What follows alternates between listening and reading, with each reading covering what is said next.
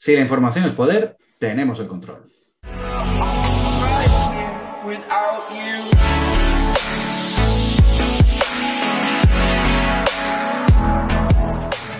Muy buenas noches, tardes, días, bienvenidos a Manda Pelotas, la manera más efectiva de seguir el deporte para no quedarte en... Fuera de juego. Soy Néstor Sáez y hoy es lunes 27 de septiembre, son las 11 de la noche y aquí estamos para analizar una nueva jornada de liga, una, nueva una jornada de liga endesa de baloncesto y también los mundiales de ciclismo. Y para eso, qué mejor que contar con Miguel Ángel Palomo. Muy buenas. Hola, buenas tardes, noches, días, ¿qué tal? ¿Cómo ha ido el fin de semana? Pues muy bien, porque se te oye muy bien. Oye, eso. Estamos aquí de estreno de micro, ¿no? Sí, sí, se oía, se oía bastante mal, entonces hemos eh, invertido un poquito con el micro y parece que, que se escucha estupendamente. Ya aquí estamos por aquí un poco con el micrófono radiofónico de Carlos Herrera. Señoras, señores, me alegro. Buenos días. Y nada, en fin, pues eso, que va progresando un poco el canal y ya tenemos micro en condiciones, ya solo falta que tengamos eh, visualizaciones en condiciones, así que, pero bueno, eh, os preguntaréis, ¿dónde está Javi? Pues Javi, el hombre, en fin, ya es que la broma de que no está fichado, de que no tiene ficha, ya se nos ha, vamos a decir ahora la broma de que está lesionado, como Carvajal. Le ha dado un tirón y no, no está disponible, no, esta jornada no ha entrado en la convocatoria. En fin, hemos esperado hasta el último minuto a ver si llegaba, pero no, en el último momento se ha lesionado y no, y no puede estar, pero estará, estará eh, en el próximo programa. Se hace desear. Sí, sí, se hace de robar, macho. Sí, sí, sí. Es peor que Gareth Bale. Sí, sí, no, se sabe cuándo está. Cuando está marca y juega bien, pero no se sabe cuándo está. Pero nunca sabemos cuándo, cuándo, podemos contar con él, eso es verdad. Este, bueno, en fin, eh, es como el Guadiana, pero bueno. Y hablando de Gareth Bale, hablando del Real Madrid, pues vamos a meternos ya en faena, vamos a hablar ya de la jornada de liga. Una jornada ha sido un poco atípica porque empezó con un pinchazo del Atlético de Madrid, continuó con un pinchazo del Real Madrid y con una victoria del Barça. Y si seguimos la liga, esto es lo más raro, que pierda el Madrid y el Atlético. Bueno, perdón, que empate el Madrid, que pierda el Atlético y que el Barça gane. Porque el Barça, poco menos que esta última semana, que tenía que vender el Camp Nou, tenía que vender el equipo y cerrar el club. El, Barça parecía que, estaba súper mal. Y de repente, pues ahí está. Le viene un calendario complicado, pero está rescatando. Pero vamos a empezar a hablar del líder del Real Madrid, que estaba teniendo un comienzo arrollador, estaba siendo el mejor inicio de Carlo Ancelotti en su historia en el Real Madrid, mejorando la temporada 2013-2014 y la 2014-2015 que recordemos que empezó como un tiro.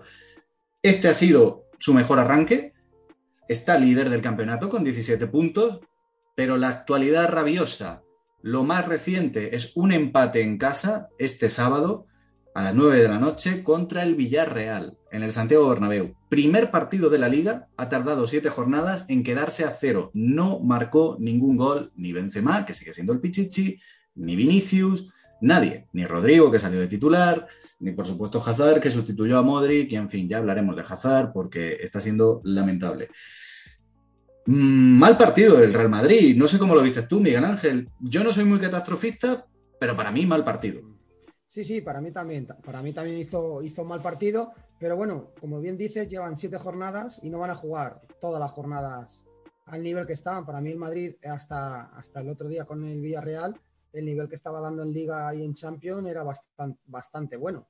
A mí lo que me extrañó es que no marcaran, porque tienen muchísima dinamita y el equipo de, de Ancelotti siempre, siempre va muy al ataque. Entonces, yo el resultado lo vi justo, justo porque Madrid no se mereció ganar para nada y, creo que ha sido el peor partido de, de hasta el momento ha sido peor que el de Levante, porque es verdad que el, Madrid llevaba cuatro victorias seguidas, cinco contando la de Champions, y empató en la jornada 2 en el Ciudad de Valencia, pero aquel partido, sinceramente, sí que mereció ganar el Real Madrid. Aquel partido fue un aluvión continuo del Real Madrid de ocasiones, de disparos, y pues es un partido que la mala suerte hizo que, empatase a dos y que, no se lo llevase, porque incluso jugó sin portero el Levante ocho minutos y, aguantó.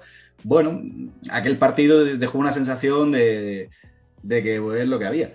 Pero este fin de semana sí que ha sido un poco un empate a cero y gracias, porque Aunque en la segunda parte yo creo que el Villarreal salió a defender el resultado y, se vio superado. El, Villarreal a partir del minuto 50 no tenía gasolina, jugó a defenderse. La primera parte del Villarreal es un baño al Madrid mm, grande, ¿eh? O sea, muy, muy grande. El Villarreal tiene dos ocasiones que tela. Y el Madrid no aporta nada. También hay que decir que para mí yo creo que el Villarreal es un muy buen equipo que va a estar luchando por, la Champions hasta el último momento y si no al tiempo. Y Emery conoce muy bien a Madrid, siempre le hace unos partidos muy, muy complicados, sobre todo en casa. Entonces, yo ya antes de, ver el partido me esperaba un partido que le costara ganar a Madrid. ¿eh? Entonces, yo creo que dentro de lo posible no haber sacado los tres puntos. Pero vamos, viendo los rivales que tiene Madrid en la liga, no creo que sea tampoco ser catastrofista con este empate. No, y que al final eh, es una liga de 38 partidos. Yo creo que se nos tiene que olvidar un poco, que creo que se nos ha olvidado ya, esas ligas de, en las que el Madrid y el Barça ganaban todo. Eso ya se ha acabado. Mm, para empezar, porque el Atlético está también ahí peleando y porque ni Madrid ni Barça tienen ya una super plantilla, ni el resto de equipos son, pues como se dice en el argot de, los videojuegos, unos masillas. O sea, son ya equipos eh, muy, muy buenos cualquier equipo te puede dar un disgusto, y si no que se lo digan al Atlético contra el Alavés, que no había ganado nada. Y es una liga que se ha igualado, se ha igualado porque Madrid y Barça han bajado el nivel y el resto ha subido. Y ahora mismo yo creo que nos tenemos que olvidar de esas ligas de 100 puntos, 90 y tantos puntos. Eso se ha acabado. Eso fue un momento histórico y nos tenemos que empezar a acostumbrar a ligas de 80 puntos, como eran antes. O sea, yo me acuerdo de niño, las ligas se ganaban con 70 y tantos, 80 puntos. Y eran, eran mucho más bonitas que ahora, eh, que las últimas ligas, porque por lo menos hay emoción hasta el final. Cualquier equipo te puede sacar un punto. A mí me gustan bastante más este tipo de ligas de, de 70 y muchos puntos, 80 y pocos, que al final, si estás en 70 puntos, está Madrid, Barça, Atlético y se puede incluso meter el Sevilla, que a mí es el que más me está gustando últimamente cómo está jugando. Sevilla que ha encajado dos goles, ¿eh? Sí, sí, sí, sí. No, y aparte arriba, arriba está haciendo también muchísimo gol. Con, ahora se la ha lesionado en el City, que es una baja importante, pero bueno, es que ha hecho un muy buen equipo. Entonces, lo que tú dices, Néstor, este, este año lo van a ganar, el campeón de liga va a estar en 70 y muchos, 80 y pocos puntos. Van a, van a dejarse muchos puntos todos los equipos, ¿eh? En casa, tanto en casa como fuera. Y volviendo al Madrid, pues tenemos que comentar el dato que hablábamos, lo que decías tú, que fue extraño que se quedase a cero, porque en siete jornadas el Real Madrid solo se ha quedado a cero este partido. O sea, las últimas seis jornadas marcó en todos los partidos y de hecho llevaba un, inicio goleador apabullante, llevaba 21 goles. Pero para que tengamos un poco, porque claro, dirán, 21 goles en siete jornadas tampoco es tanto. Sí que lo es porque el segundo equipo más goleador lleva 13 y es el Rayo Vallecano, que luego hablaremos del, luego hablaremos del Rayo Vallecano, porque en fin, está siendo una fiesta eh, Vallecas, pero sea, el Madrid lleva casi el doble de goles que el segundo con más goles. Eh, es una locura. También hay que decir que, en fin, a esto ha influido mucho la goleada contra el Mallorca. Al final, cuando mete seis goles, pues todo se, distorsiona un poco. Pero, joder, es que en Benzema lleva siete goles. Eh, iba a decir Mbappé. Me ha traicionado. Está a punto de decir Mbappé lleva siete goles. Ojalá, ¿qué más quisiera yo? Eh, Karim Benzema lleva 7 goles. Eh, Vinicius, si no me equivoco, lleva 5. Y solo ellos dos llevan 12. Entonces, claro, es que Asensio lleva 3. Eh, el Madrid lleva una racha muy, muy buena. En fin, este partido ha sido un bajón, ha sido un, partido deprimente pero esto es un poco, siempre se dice, esto lo dicen muchos los jugadores en, la zona mixta y yo creo que es la realidad. Eh, el partido va a ser malo si se pierde el siguiente, es decir, el punto, de, el punto contra el Villarreal puede ser un punto positivo si ganan al español en Barcelona, o puede ser un punto, como decimos, deprimente si se pierde en Montjuic o se empata en, bueno, perdón, en Montjuic, en Montjuic hace 20 años, eh, en el campo del español. Eh, que veremos a ver. Es el resultado, es el próximo partido que le espera al Real Madrid. De momento es un punto que está ahí con la incertidumbre. A mí lo que más me preocupa es el tema de las lesiones, porque Carvajal volvió a caer y Carvajal ha entrado en ese grupo de la intimidad, ese grupo de la privacidad, y es un jugador que ya no va a informar de sus lesiones. Es decir, la lesión de Carvajal se desconoce, no se sabe cuál es y tampoco se sabe cuándo va a volver. ¿Por qué? Porque Dani Carvajal ha pedido al club que no informe de sus partes médicos. Esto que sale, como sabéis, el Real Madrid en sus redes sociales, en su página web, pone parte médico. Normalmente era Gareth Bale. bueno, el año pasado fue medio equipo, la verdad. Pues Dani Carvajal ha pedido que no se informe y es que mmm, Dani Carvajal lleva cuatro lesiones este año. En lo que va de 2021, Dani Carvajal lleva ya cuatro lesiones. Pero os digo más, el año pasado se lesionó también cuatro veces. Y para poner un poco en contexto, a día de hoy Dani Carvajal lleva 101 días lesionado. Pero es que el año pasado estuvo 108 días lesionado. El año tiene 365 días, es decir, un tercio del año se lo está pasando lesionado Dani Carvajal. Esto es gravísimo. Pero es que si nos vamos analizamos su media de lesiones desde que Dani Carvajal cumple los 23 años y tiene 29, es decir, desde hace ya 6 años, Dani Carvajal promedia 90 a 100 días lesionado por año. Esto es año natural, año de, pues, 22, de 23, 24, 25.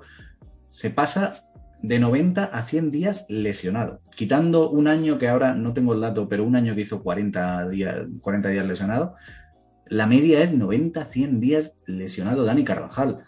Y aquí la pregunta es clara. Mm, a lo mejor, o bueno, la pregunta, el debate, a lo mejor había que haberse quedado con Asraf y haber vendido a Carvajal, porque Carvajal tiene 29 años y no creo yo que de repente vaya a mejorar mucho.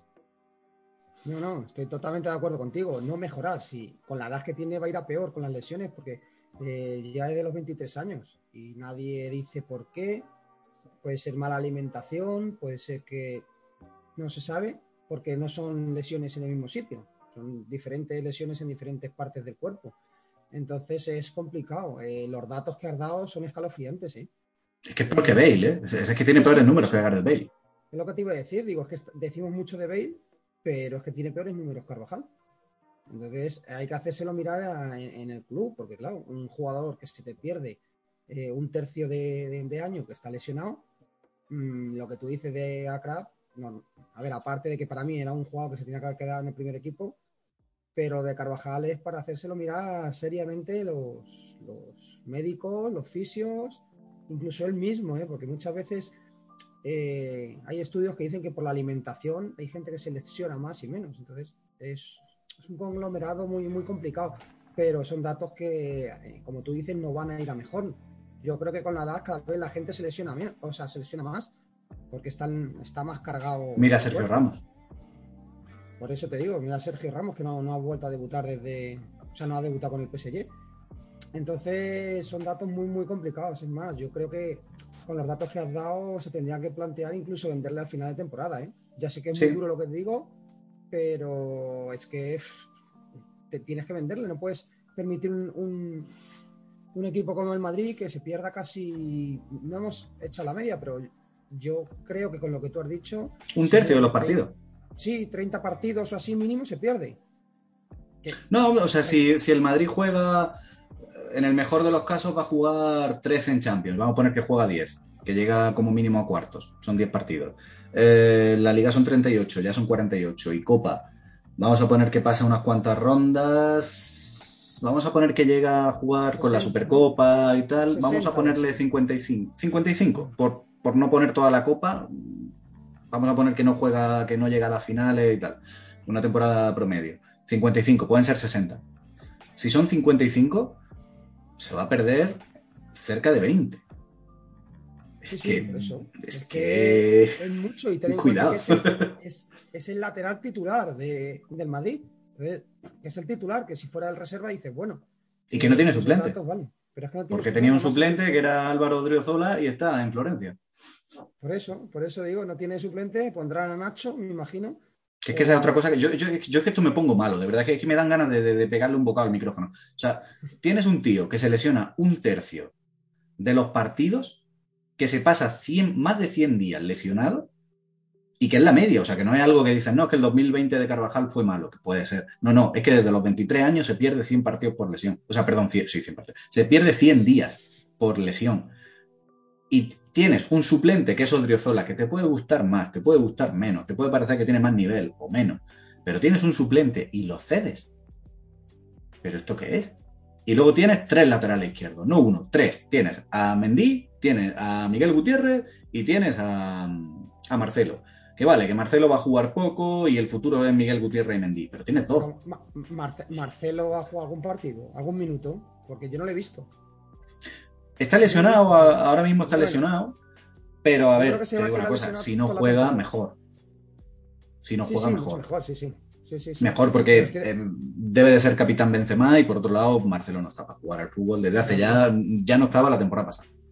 Es al que tenían que haber cedido y no, no al que has dicho a Odriozola. También te digo que Marcelo no creo que es un futbolista que no da problemas, hace equipo, sus mejores años, él entiende que sus mejores años han pasado y yo creo que Marcelo no, no va a dar problemas. No es el típico futbolista yo a Marcelo lo veo como los últimos años de Manolo Sanchís, que los últimos años de Manolo Sanchís no jugaba y no daba problemas. Él estaba ahí hasta que se retiró, haciendo equipo, levantó la séptima y ya está. Y, estaba para eso.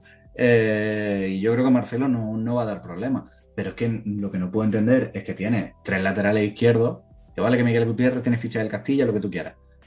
Y con un tío que se lesiona 100 días al año, no tiene, el único suplente que tiene es los cedes. ¿Quién juega? Nacho. Nacho no es lateral. Lucas Vázquez. Lucas Vázquez, cada vez que juega de, lateral, eso es la fiesta de las Pumas, eso es la lotería. No sé, yo no lo entiendo. No, no, yo tampoco lo entiendo. Pondrá, pondrá a Álava, como puso la otra vez que se lesionó Carvajal, pero Álava no es, no es para jugar de lateral. Es que tendría que. No, de lateral izquierdo sí, pero no derecho. Sí, no derecho, por eso digo. Que si cedes a Odriozola, que lo puede ceder perfectamente, pero ficha a otra persona en ese lugar. Porque no es normal no tener un sustituto para Carvajal con, todas las lesiones que tiene. Otra cosa que me parece también mal, lo, lo que has comentado, que, no se diga por qué está lesionado lo que tiene. O sea, cada vez los futbolistas son eh, peor. O sea, más herméticos. Más herméticos, no se sabe nada y luego quieren que los aficionados estén al lado suyo. Eh, no conceden entrevistas, no hablan casi nunca. Ahora, eh, esto de las lesiones, no sé, yo, a mí no me parece normal todo esto. No, y además esto, mm, esto lo pone de moda, por así decirlo, Gareth Bale, que es el primer futbolista que pide que no, que no se informe. En el caso de Gareth Bale lo puedo entender porque Gareth Bale llegó a recibir cierto acoso por parte de, los medios de comunicación. En fin, Gareth Bale tuvo una campaña, mm, vamos, terrorífica por parte del diario AS, luego se sumó Marca, y a Gareth Bale le hacían la vida imposible. Entonces yo entiendo que Gareth Bale pide que no se informe de sus lesiones porque ya era un, se estaban cachondeando de él prácticamente. Vale, pero Carvajal, si Carvajal tiene a toda la prensa a su favor, si algo tiene Carvajal es, a los medios a su favor. Y no sé, nadie ha... Yo ya te digo, o sea, yo me sorprendió con los datos de Carvajal porque pese a que sí es verdad que al final tú sabes que Carvajal pasa mucho tiempo lesionado, no te para a pensar cuánto tiempo. Yo cuando he visto las cifras, que son peores que las de Bale, y que además que no es algo de los dos últimos años, sino que desde los 23 años, desde 2015, lleva así, hostia, pues qué tela, ¿eh? Sí, sí. A ver, porque has dado los, datos y, los hemos hablado, pero si no te pones a, pensar, lo que tú dices es que no, no parece que se haya perdido tanto. Y es que es un problema grave para Madrid. O sea, no puedes tener a tu lateral titular sin, suplente. O sea, es que no. no porque... Y más, más un jugador, o sea, un equipo como el Real Madrid que depende tanto de los laterales. Sí, sí, total, total. Porque los centrales al final siempre buscas gente diferente, pero los laterales eh, históricamente en el Madrid siempre han sido muy importantes, tanto el derecho como el izquierdo. Sí, porque además es un equipo que basa mucha, mucho, muchas de sus alternativas en ataque pasan por los laterales llegando porque eso hace que se concentren los jugadores por dentro y al final los laterales, los laterales del Madrid hacen las veces de extremos, o sea, son, son extremos. No tienen extremos porque los extremos juegan por dentro, se convierten en delanteros y los laterales son los que tiran. Y ahí Marcelo fue clave cuando estaba en forma y Carvajal, que debería de estar en forma porque por edad sigue siendo joven, tiene 29 años, pues no está. No está. Y además el problema de tener tantas lesiones es que nunca coge el ritmo. Lo que le empezó a pasar. ¿Por qué Gareth Bale se apaga? Porque Gareth Bale a partir de 2016-2017 sale de una lesión y cuando se recupera y está en forma hace dos partidos buenos y se lesiona. Y es que Carvajal está en ese plan. Sí, sí, es que es una es, un problema grave. Eh, ahora estamos en Liga y tal, pero imagínate cuando lleguen los cuartos de final o octavos en, Champions y tengas un equipo potente contra el Madrid y, Carvajal no esté, ¿a quién pones ahí? Es un problema muy, muy gordo. Sí, sí, porque además, o sea, y, eso, es que no tienen la seguridad, porque a ver, cuando tú llegas a unos cuartos de final o unas semifinales de Champions, puede pasar cualquier cosa y se puede lesionar cualquiera, es un poco azar. Pero bueno, puedes dar por hecho, o sea, yo por ejemplo pienso en unas semifinales de Champions y sé casi seguro al 100% que Benzema va a estar. Puede, que no, que esté sancionado, que, se lesione, pero todos damos por hecho que Benzema va a estar casi seguro. Ahora, con Carvajal teniendo estos números, es que dices, lo más probable es que no esté. O sea, es que no te asegura nada, igual que Gareth Bale, no te asegura nada, son jugadores pero bueno, el Real Madrid está teniendo mala suerte con las lesiones, no tanta mala suerte como el año pasado, que el año pasado fue, en fin, un erial, pero este año, en fin, de momento tiene a, Tony Cross que sigue lesionado, puede que vuelva para la próxima, la próxima jornada, no la próxima jornada, no me refiero a, lo he dicho mal, no a esta próxima, que es contra el español, no, a la siguiente, porque hay un parón de selección entre medio sea, hay ahora mismo esta jornada, que es el 2-3 de octubre, que juega contra el español, eh, no va a estar Tony Cross, no va a estar Carvajal y tampoco va a estar Ferland Mendy. Pero para la siguiente, que es el 15 de octubre, ahí puede que lleguen. Puede que lleguen los tres, Tony Cross, Mendy y Carvajal. Veremos a ver. Pero en teoría, por plazo, deberían de estar los tres. El que, Sí, y, muy rápido, el que no va a estar es Gareth Bale, que está hasta mediados de noviembre. Sí, Gareth Bale suma y sigue como Carvajal, ya tienen la enfermería hasta arriba ellos, dos solos, ya todos los servicios médicos para ellos. Pero el, tema de Cross, por ejemplo, eh, a mí me preocupa menos. Primero porque no es una lesión grave, segundo le, sirve para descansar. Eh, yo soy de la idea de que tanto Cross como Modric este año no deberían de jugar más de 40 partidos para estar a tope cuando estén. Y lo más importante, eh, que tienes a Camavinga. O sea, tienes un, muy buena, muy buena, buen, perdón, buen jugador para sustituir tanto a Modric como a Kroos. O sea, yo creo que eso no es tan problema como, como lo de Carvajal. No, el Madrid, el Madrid este año tiene un muy buen centro del campo. O sea, siempre lo ha tenido, muy buen centro del campo, pero me refiero a muy buena alternativa. Sí, sí. A mí Camavinga me parece que ha entrado de pie y a mí es que me encanta. Es un jugador que creo que, que le va a, le va a hacer muy, muy mucho al, al Madrid, sobre todo para, para sustituir a Cross y a Madrid, que hay que recordar que no pueden jugar 80 partidos ni 60 partidos, hay que, hay que dosificarlos. Aparte, este año con el invento de Ancelotti, que a mí me parece un invento acertado de poner a Marco Asensio en la línea de tres del centro del campo, yo creo que ahí Marco Asensio tiene mucho que decir, tiene mucho que aportar y sobre todo una oportunidad, porque Marco Asensio era un jugador que se estaba perdiendo, que parecía que ya se iba a ir por el sumidero de estos jugadores que fracasan en el Real Madrid, y sin embargo, pues tiene una oportunidad para redimirse y para encontrar un sitio. A lo mejor no funciona, a lo mejor no es su sitio, pero por lo menos ha inventado ahí Carlo Ancelotti una manera de motivarle y de encontrarle hueco. Eh, tiene también a Isco que no está jugando mal. Lo cierto es que Isco lo que está saliendo no lo está haciendo mal. Tiene a Camavinga, como dices, que es un fenómeno, y tiene a Fede Valverde.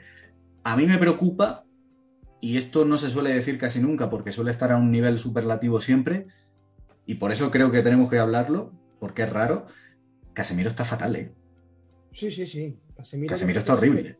Pero toda la temporada. Sí, sí, sí. Yo creo que es la temporada que peor está. No, sé, si... es fatiga o qué, pero de la Copa América, pero... Sí, yo creo que es eh, eh, fatiga Copa América, ten en cuenta muchos viajes, el tema de COVID que les hizo estar físicamente, sobre todo físicamente y mentalmente, eh, salieron diciendo que había sido muy duro la Copa, la Copa América este año. Entonces puede ser físico. Pero vamos, yo, yo le veo también muy, muy mal. Sí, Casemiro está muy mal, muy, muy mal. Y se nota, porque además es un jugador que mantiene el equilibrio en el Real Madrid. Ahora que no está Cross, sobre todo, que Cross es un poco el metrónomo.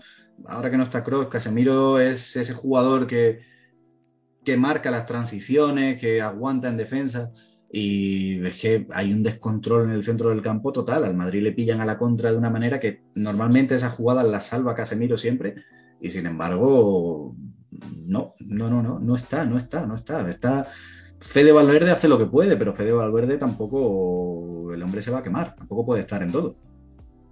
Sí, sí. Eh, es, importante. Yo le daría descanso y a lo mejor haciendo una mini pretemporada, yo que una semana, 10 días, para que entrara con más fuerza justo después con el parón de selecciones. Lo que pasa es que con el parón de selecciones se va a ir a, jugar con Brasil, entonces vamos a otra vez a lo mismo.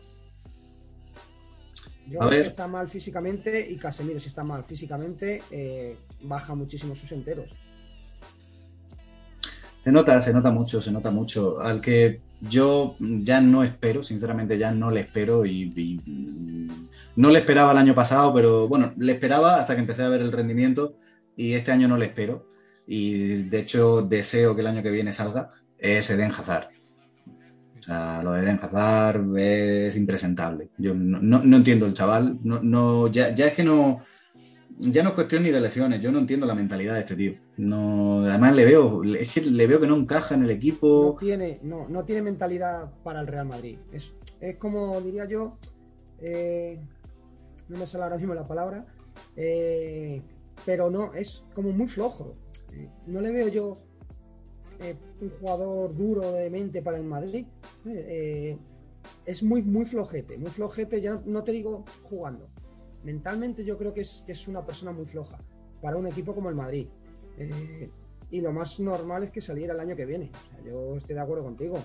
Yo le vendería, más si viene Mbappé, eh, hacer caja con él en el fútbol británico, que seguro que todavía algún equipo le quiere sí, este pero le va a querer un Everton o algo así, porque el Chelsea, en el Chelsea, en el Chelsea actual, Hazard no juega, ni, ni, la, ni la Copa de la Liga juega. Es una pena porque, tiene muchísima calidad, pero, pero no, y no, no creo que este año haga nada más que el año pasado. O sea, yo es que no le veo. No, no, no, no, Y mira que Ancelotti le puso de titular y ya perdió la titularidad, ya está jugando. No, y que además por él una cosa muy buena que ha hecho Ancelotti este año es que le ha metido al Madrid mucho ritmo. O sea, el Madrid actual puede jugar mal como jugó el sábado, pero el Madrid actual tiene un ritmo endiablado. Es un equipo muy, muy rápido.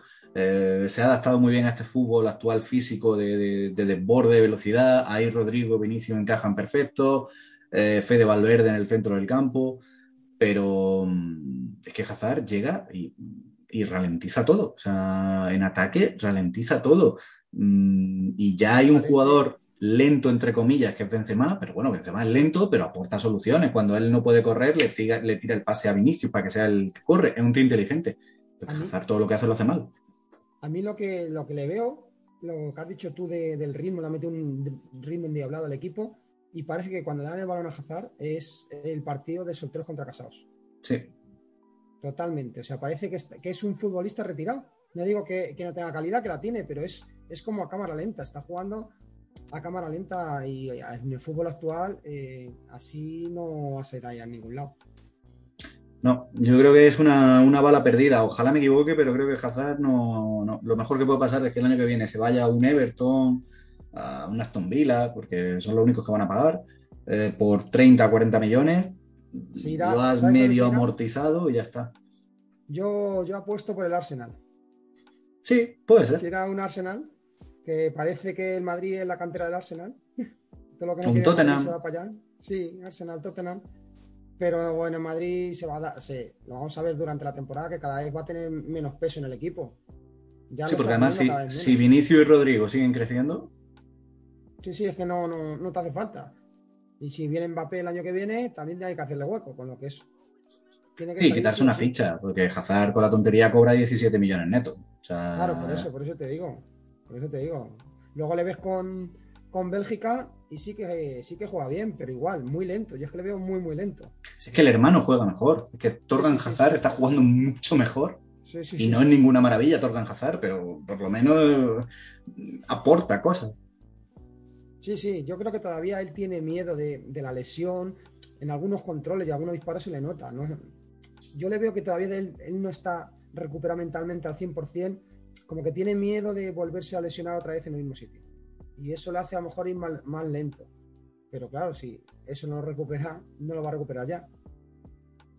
En fin, lo dicho, el Real Madrid pinchó en casa contra el Villarreal 0-0, pero bueno, dentro de lo malo, dentro del pinchazo, no fue tan malo porque si el Real Madrid empezó la jornada a dos puntos del Atlético de Madrid, ahora está a tres puntos. ¿Cómo es posible que pinchando en casa le saque un punto más a tu máximo rival? Porque tu máximo rival perdió en el campo del colista. El Alavés venía de perder cinco partidos seguidos y de repente ganó el sexto contra el Atlético. Y además un partido llamativo porque el Alavés se adelanta en el minuto 4 con un gol de la Guardia y el Atlético de Madrid no es capaz de remontar y se va, aunque tiró a puerta 12 veces, de esas 12, perdón, aunque tiró 12 veces, de esas 12, una solo fue a puerta y no entró. Así que un partido malo, muy malo del Atlético, un Atlético que eh, lo cierto es que estaba dando mejores resultados que sensaciones y hay que hablar de Antoine Grisman porque está siendo un desastre. No sube, o sea, es que no es que haya mejorado su imagen del Barça, es que ha empeorado. No, no, está, está cada vez peor. Eh, yo lo he tenido que vender en el Mundo porque nada más que me hace negativos y negativos y negativos. O sea que está sobrevalorado. Eh, fatal, fatal. Lo de Griezmann es, de pena. Y lo del Atlético eh, ya no es el juego. Es que los últimos partidos los ha ganado llorando en el último minuto, empatando, ganando en el último minuto y se veía venir. O sea, el Atlético este año, hasta el día de hoy, le falta mucho gol. Y depende mucho de Suárez si Suárez no está bien, porque lo estamos viendo, si te das cuenta, casi todos los jugadores sudamericanos no están bien físicamente. Hablábamos de Casemiro, hablamos ahora de Suárez, lo que tiene la Copa América eh, se, nota. Y, Suárez, es que para mí Suárez en el Atlético es medio, medio equipo. Si no hace gol Suárez, no lo hace nadie. Tenemos a Correa, pero Correa no es un golador puro. Entonces, el otro día con, con el Alavés, eh, se mereció ganar el Alavés. O sea, 2-0 eh, por lo menos, porque Oblak hizo dos paradones que se podían haber puesto con 2-0. Y, la sensación muy mala, lo que tú dices, 12 tiros, pero a puerta uno. No puedes ganar un partido con un tiro a puerta. Es imposible. Y lo de, es imposible. Y lo de Griezmann. Más que nada porque hubiera empatado. sí, sí, por eso, por eso te digo. Y lo de Griezmann, pues es que, o sea, peor que en el Barça. Y mira que en el Barça era malo. O sea, estaba mala, muy mal.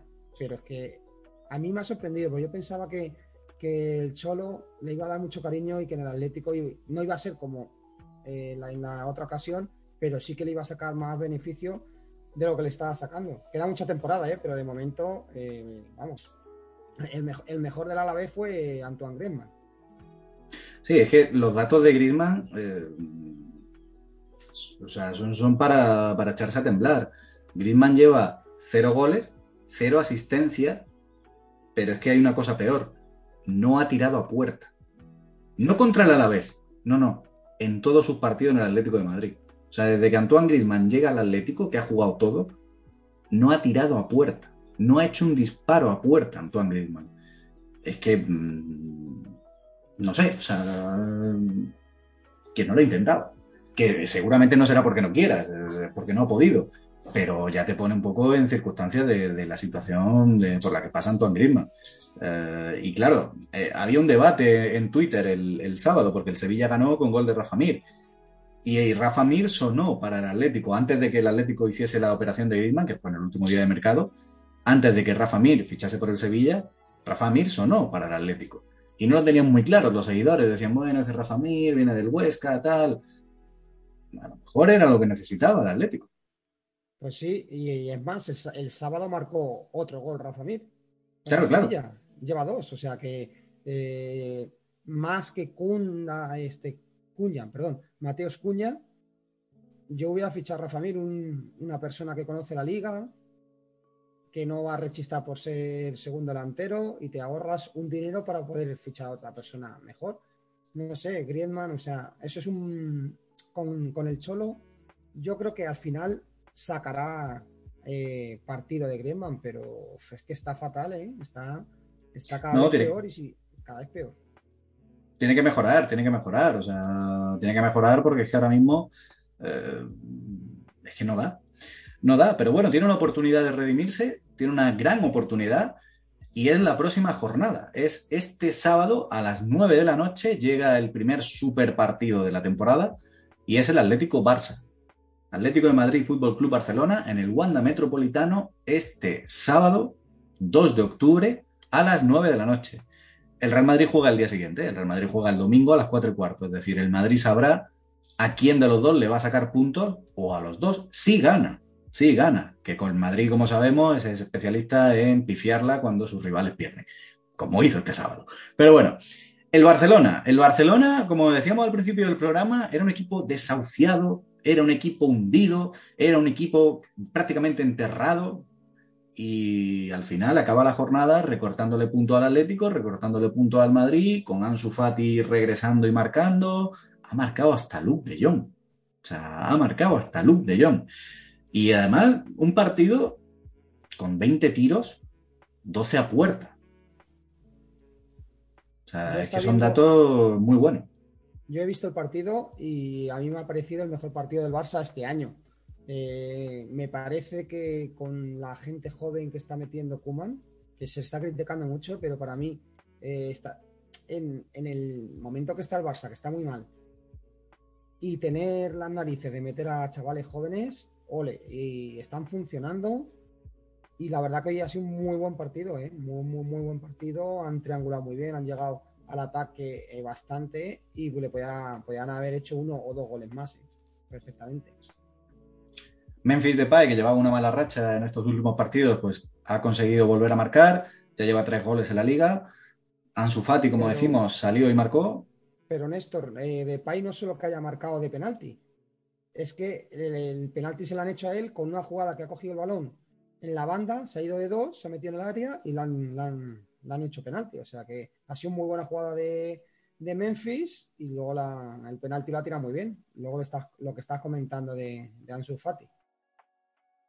Ansu Fati que, a ver, lo mejor que podía pasar es lo que ha pasado. Que vuelva, que marque y al menos en este clima tan deprimente de, que estaba viviendo el Barça, esta victoria, para empezar, le da luz. Esta victoria puede ser un punto de inflexión y sobre todo una aparición como la de Ansu, yo creo que es justo lo que necesitaba el equipo para volver a tener esperanza y para volver a tener fe, porque Claro, al final te encuentras con Memphis Depay. A mí me parece Memphis Depay que es un jugador que no tiene personalidad para, ser un Messi, un Cristiano. Evidentemente no, pero no me parece que sea un jugador decisivo porque no tiene mentalidad. Eh, lo tengo comparado con Ozil. Talento infinito, pero poca personalidad en el campo. Y me pasa, no sé si personalidad es la palabra, personalidad sí que tiene, pero competitividad no, es un jugador competitivo, Memphis Depay. Competitivo para un nivel Barça, para un nivel Real Madrid, para un nivel Manchester City. A eso me refiero. Pero tiene talento para dar y regalar. Pero Ansu Fati sí que tiene, por lo menos lo que le vimos, y si recupera la forma, como parece que ha salido ya besado el santo, Ansu Fati sí es un jugador con esa estrella, con ese, ese, ese punto de crack, de aquí estoy yo. Sí, sí, Ansu Fati además se ha notado en cuanto ha salido, le han dado el balón rápido. Eh, luego en la entrevista, porque como sabrá todo el mundo, que ha cogido el 10 de Messi y, y ole por él. O sea, dice: Yo, yo voy a llevar el 10, que quiero marcar una época en el Barça y yo creo que le va a venir muy bien. Va a venir muy bien porque este equipo estaba, estaba jugando fatal. Aún así, yo sigo diciendo, como dije al principio de temporada, que lo va a tener muy chungo para meterse en Champions, o sea, entre los cuatro primeros. Yo creo que va, a quedar cuarto en liga y ojito con los que vengan por detrás, eh, tipo Real, eh, Valencia, eh, Villarreal, porque yo lo veo que lo va a pasar mal. A ver, a ver, todo depende un poco de, lo que hagan las próximas jornadas, porque el fútbol también un poco muchas veces sensaciones y azar. Y ahora el Barça, como decimos, le toca este sábado el Atlético en el Wanda Metropolitano. Va a ser un partido difícil, típico partido que se empata, o sea, luego empatarán a cero. Pero bueno, luego juega en el Camp Nou contra el Valencia. Cuando volvamos del parón de selecciones, juega contra el Valencia la jornada del 15 de octubre. Pero es que lo siguiente. sí, sí, que le puede sacar puntos. El Valencia suele sacar puntos en el Camp Nou. no, no, pero, aparte, aparte, ojito el Valencia de Bordalás, que yo le llevo siguiendo desde que está en el Getafe y me encanta el, entrenador, ¿eh? Y con jugadores que más superiores que tenían el Getafe, ojito que puede estar luchando por la Champions y aparte en el Camp como tú dices, casi siempre le ha sacado puntos desde la época de Piojo López y etcétera. Y después del Valencia, siguiente jornada, 24 de octubre, 4 y cuarto de la tarde, Camp Nou, Barça-Madrid. Correcto, correcto. A ver, queda mucho a ver cómo llegan los dos, porque lo mismo que estamos hablando hoy, a lo mejor dentro de un mes eh, ha cambiado. El Madrid a lo mejor ha perdido dos partidos, el Barça con Ansu Fati se ha vuelto a meter en liga. Lo que tú decías es que ahora mismo, como hay tanta igualdad, yo creo que va, a haber la liga, a lo mejor me equivoco, eh, pero creo que va a estar muy, muy igualada. Entonces, eh, vamos a ir viendo semana a semana y contando a la gente cómo, cómo va la cosa. Para ese partido, en teoría, para ese Barça-Madrid, claro, hablar a un mes es difícil, pero supuestamente el Barça recuperaría ya a Dembélé, recuperaría Jordi Alba, Kun Agüero va a estar difícil, el que no recupera es Braithwaite, pero bueno, tampoco creo que haga falta Braithwaite con, con Depay, con, con Luke de Jong marcando y con Ansu Fati. Pero bueno, en fin, la liga está así, la liga está así.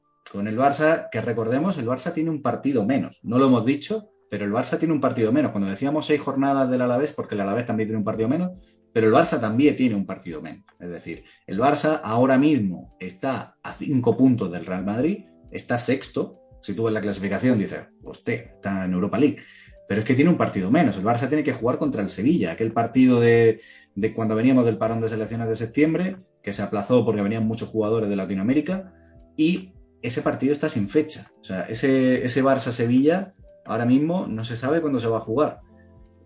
Se habla de enero, de una jornada aplazada en enero, si no juegan la Copa del Rey, pero depende de que no se clasifiquen. En fin, ese Sevilla-Barça, Barça-Sevilla no tiene fecha ahora mismo, pero bueno, el Barça está a 5 del Madrid y si gana ese partido se pone a 2, que tampoco, o sea, hay que decir que el Barça no está tan mal, no está tan mal. Le viene el Atlético, le viene el Valencia y le viene el Madrid. A ver dentro de un mes dónde está cada uno. Y el que de momento está que se sale y está siendo la gran sorpresa, empezando por, nosotros, porque nosotros no, no, nos imaginábamos esto, dijimos que el Rayo iba a ser un equipo que lo iba a pasar mal, y ahí está el Rayo, quinto, quinto en la liga, con cuatro victorias, 13 puntos, como decíamos antes, es el equipo que más goles ha marcado con permiso del Real Madrid, es el segundo máximo goleador de la liga con 13 tantos, y es que está a 4 puntos del Madrid. O sea, es que el Rayo tiene 13 puntos, está a 4 del Real Madrid. No sé, Miguel Ángel, yo lo del Rayo me parece alucinante. Un equipo que no ha, no ha puesto abonos, o sea, es el único equipo de primera división sin abonos, es el único equipo de primera división que no puedes comprar la entrada por internet, tienes que ir a hacer cola, como en los años 20. como cuando empezó la liga. No puedes comprar las entradas, tienes que comprarla allí eh, haciendo, haciendo cola en Vallecas. Y ahí lo tienes, quinto. Y prácticamente yo diría que muy mal lo tiene que hacer para descender, la verdad. Sí, bueno, queda mucho, ¿eh? que llevamos siete jornadas, pero ninguno de nosotros se esperaba esto del Rayo, yo ni mucho menos. A mí el Rayo siempre me ha caído muy bien. Eh, creo que, desde siempre ha estado luchando con los grandes, siendo en Madrid. En Madrid el Atlético siempre le, han quitado mucho, mucho tirón al Rayo y yo estoy muy contento que le vaya, le vaya bien al Rayo. Lo que tú dices de las entradas de los años 20, el campo es del siglo pasado, de la, del siglo XVIII también, o sea, no sé si has estado dentro, pero es sí, sí, sí. O sea, sí, entrevistamos, entrevistamos a Sandoval hace, pues, hace ya ocho años o así. Entrevistamos a Sandoval en mandapelotas.es y yo recuerdo que le fuimos a hacer la, la entrevista allí en el, en el estadio y madre mía, madre mía. Eso sí, hay que decirlo, lo mismo que el estadio se cae y está fatal, la ciudad deportiva del Rayo Vallecano es un espectáculo.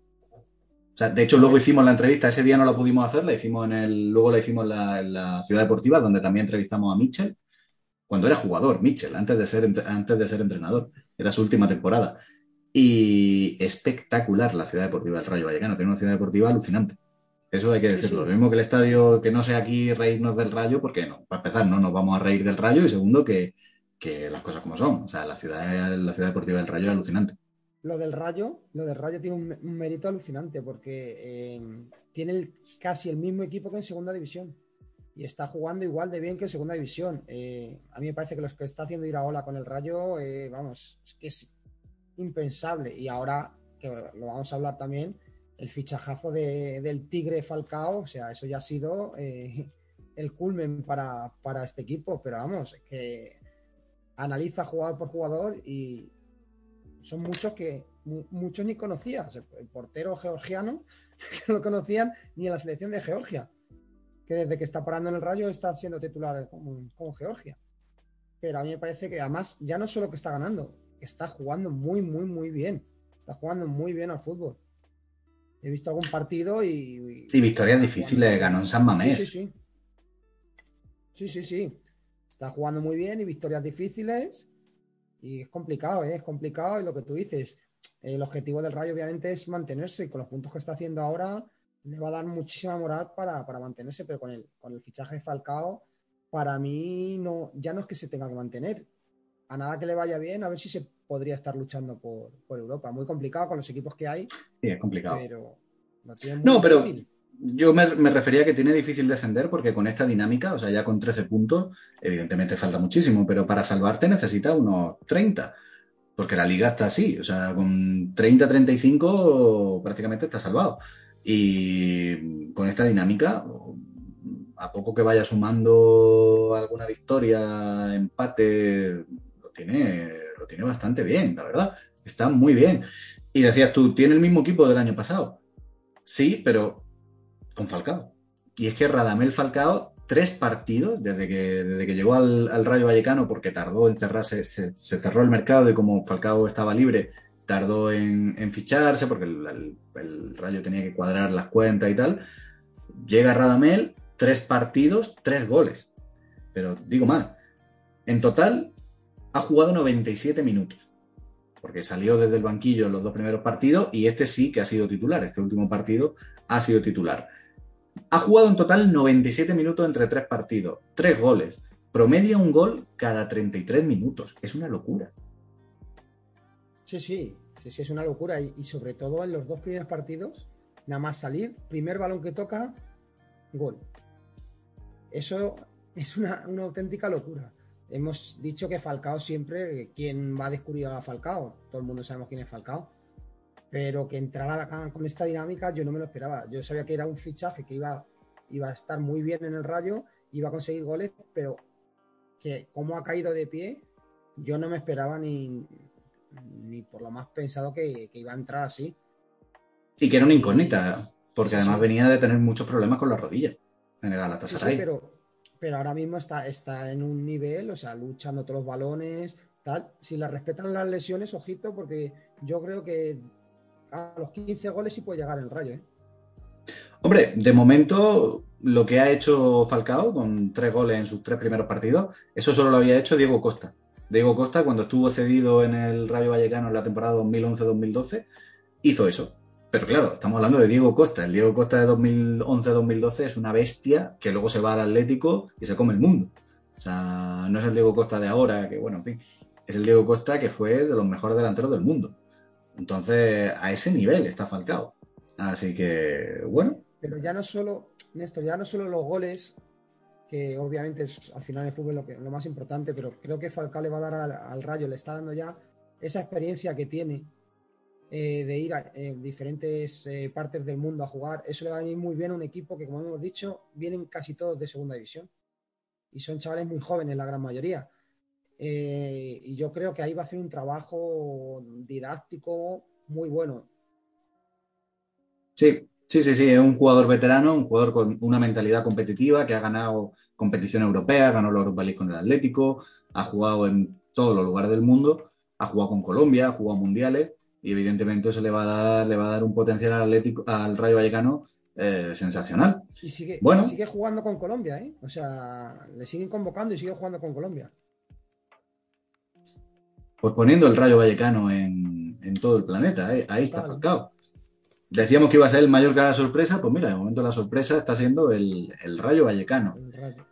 Y en baloncesto, porque vamos a hablar de baloncesto, Miguel Ángel, también hay una sorpresa, también hay un rayo vallecano, por así decirlo, ¿no? Sí, sí, y parecido, parecido. No han fichado a Falcao, pero han fichado a Dasan eh, Musa, que para que, la gente no lo conozca es un jugador que viene de Euroliga, viene de, del EFES, eh, y es un, es un crack. Y hablamos de, del, del Río Breogán, ganó el primer partido y ganó el segundo partido. Y esta jornada que ha jugado contra el Barça, eh, ha jugado muy bien y ha estado a puntito ahí de dar la sorpresa. Y fíjate que está tercero, ¿eh? Está tercero en la, clasificación, viniendo de, segunda. O sea, como el Rayo, igual que el Rayo. Y Madrid y Barça no pierden. Madrid y Barça son los únicos dos equipos que llevan tres, eh, tres partidos, tres victorias. El resto han perdido, aunque sea alguna. ¿Y cuáles son los resultados de esta jornada? Cuéntanos. Pues sí, vamos a, vamos a ver los resultados que, tenemos por aquí. Un segundín.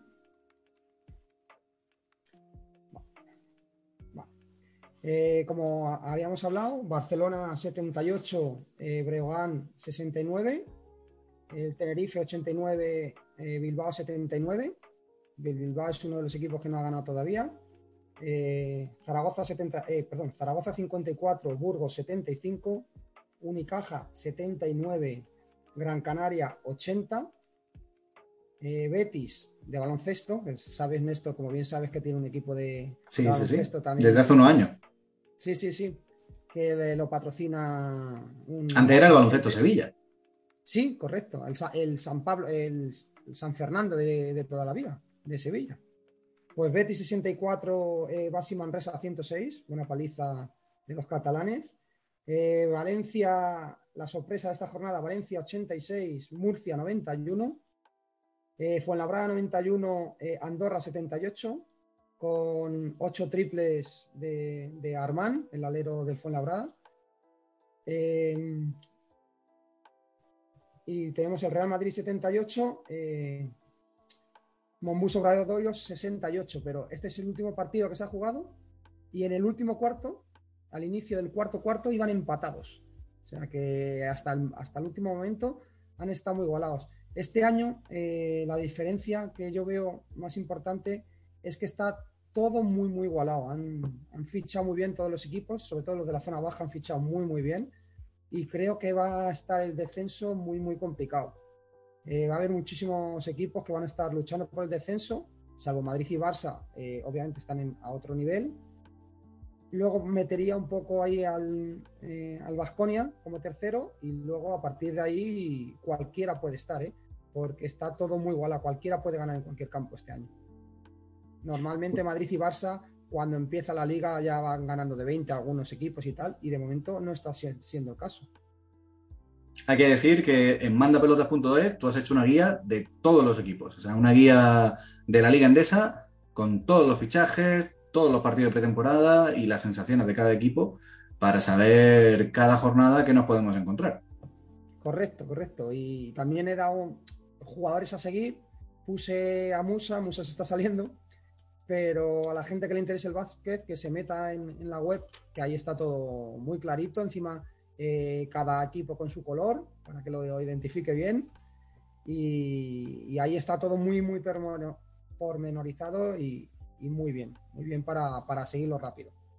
Y también hay noticias en el Mundial de Ciclismo, ¿no, Miguel Ángel? Sí, el Mundial de Ciclismo que se celebró ayer, se celebró en la cuna del ciclismo, como sabemos todos que la cuna del ciclismo es Bélgica, con las clásicas, y se, se hizo en Bélgica, y adivina, ningún belga eran los grandes favoritos, con Ebenepoel y, y Van Aert, y ningún belga ha conseguido medalla.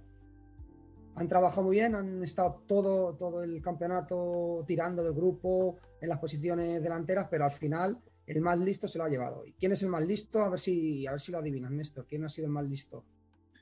Pues empieza por Ala y termina por Philippe, ¿no? Correcto. Eh, Julian Alaphilippe, el más listo de la clase y el más pesado me refiero, más pesado porque ha atacado 500 millones de veces. Cada repecho que había atacaba y hacía, hacía un, estropicio en el pelotón hasta que al final le han dejado ir solo y ahí ha llegado a meta él solo. Luego segundo ha quedado en un grupo eh, en un sprint y segundo ha quedado Dylan Van Barley, el, holandés del Lineos y tercero Michael Valgren, es danés. Esos son el oro, la plata y el bronce. Eh, sorpresa que gana Ana Philip otra vez, que ya ganó el año pasado. No es sorpresa porque era uno de los favoritos.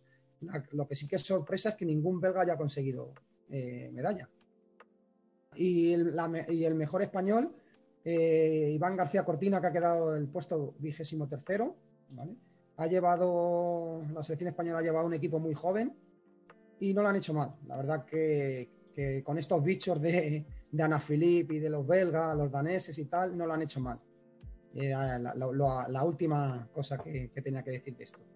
Este fin de semana también se ha disputado una carrera de Fórmula 1 y en el Gran Premio de Sochi pues hemos asistido a una, última vuelta decepcionante para Lando Norris que estaba liderando, iba a ser el ganador del Gran Premio y en una de las últimas curvas se le va el coche con la lluvia, no abandona la carrera porque no se, no se golpea con nada, puede volver, pero pierde la posición y al final Lewis Hamilton ha ganado la carrera, lleva 100 desde que empezó en la Fórmula 1 y en fin, pues tiene pinta de que, salvo sorpresa, otra vez va a ser campeón del mundo Lewis Hamilton, porque ese pulso que tiene esta temporada con Verstappen de momento lo está ganando.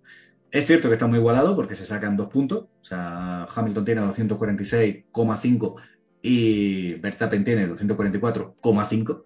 Eh, estos puntos en fin, que se han inventado este año. Y bueno, el siguiente es Valtteri Bottas con 151. Ya lo tiene imposible. Pero bueno, va a estar hasta el final reñido, va a estar apasionante. Pero conociendo a Hamilton, tiene pinta de que esto al final va a ser otro campeonato para Lewis Hamilton. Carlos Sainz, que va sexto en la general, ha hecho podio, tercero, con su Ferrari. Y lo más llamativo, pues Fernando Alonso. Fernando Alonso ha sido sexto en Sochi, en Rusia, y por momentos ha sido tercero. Ha sido tercero, ha dado sensación de que, está ahí, pues bueno, en fin, eh, no tiene miedo a nada, es un samurái, no tiene miedo a la muerte, ya ha vivido todo, le da igual. Dicen que el año que viene Alpine va a tener buen, buen coche y que va a ser aún mejor. Mm, bueno, también decían eso con McLaren y al final se tuvo que ir a Indianápolis, Alonso. No lo sé, ojalá. Bueno, de momento, como decimos, Alonso es décimo en la general, que no me parece que esté nada mal, la verdad, teniendo en cuenta la edad de Alonso y, el nivel que hay en la parrilla. Y pulso entre Hamilton y Verstappen, para las próximas siete carreras que quedan de campeonato. La Ryder la ha ganado Estados Unidos al equipo europeo. Las cuatro últimas veces la había ganado Europa y los favoritos eran Estados Unidos, se ha, hecho en Estados Unidos y ha, ganado a falta de siete partidos. O sea, nos han dado una, soberana paliza. Va aguantando John Ram, pero no ha podido aguantar mucho. no, no. no. Pues ya está esto ha sido toda la actualidad de la semana. ¿Qué más queréis? O sea, tenemos de todo. el más no podemos dar. O sea, Javi es aquí el que nos dice, hablar de fútbol, hablar de fútbol. Y claro, cuando no está Javi, pues podemos meter... No, hombre, no, no, no, vamos a meternos, no vamos a meternos con el pobre Javi, que ha hecho todo lo posible por venir, pero al final, en fin, los trenes son complicados. Ya contará él qué es lo, qué es lo que le ha pasado. Miguel Ángel, nos vamos, ¿no? Que ya es hora. Sí, ya va siendo hora, sí. Nos vamos ya, pues una, o un programa nuevo, como dijimos todos los lunes estaremos aquí informando a nuestra gente de todo, fútbol, baloncesto, ciclismo, hasta golf, que yo creo que es la primera vez que hablamos hasta de golf en el programa. Probablemente, sí, yo creo que sí. Por lo menos en la época de YouTube, desde luego. Total. y nada, pues que vaya bien la semana a toda la gente eh, y poquito más, que lo paséis bien.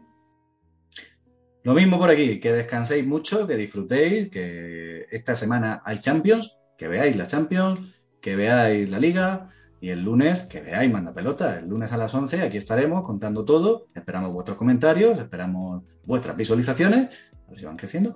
Y nada, que seáis muy felices, muy, muy felices, que tengáis mucho cuidado, que seáis muy responsables. Y nada, nos vemos el lunes a las 11. Chao, chao, chao.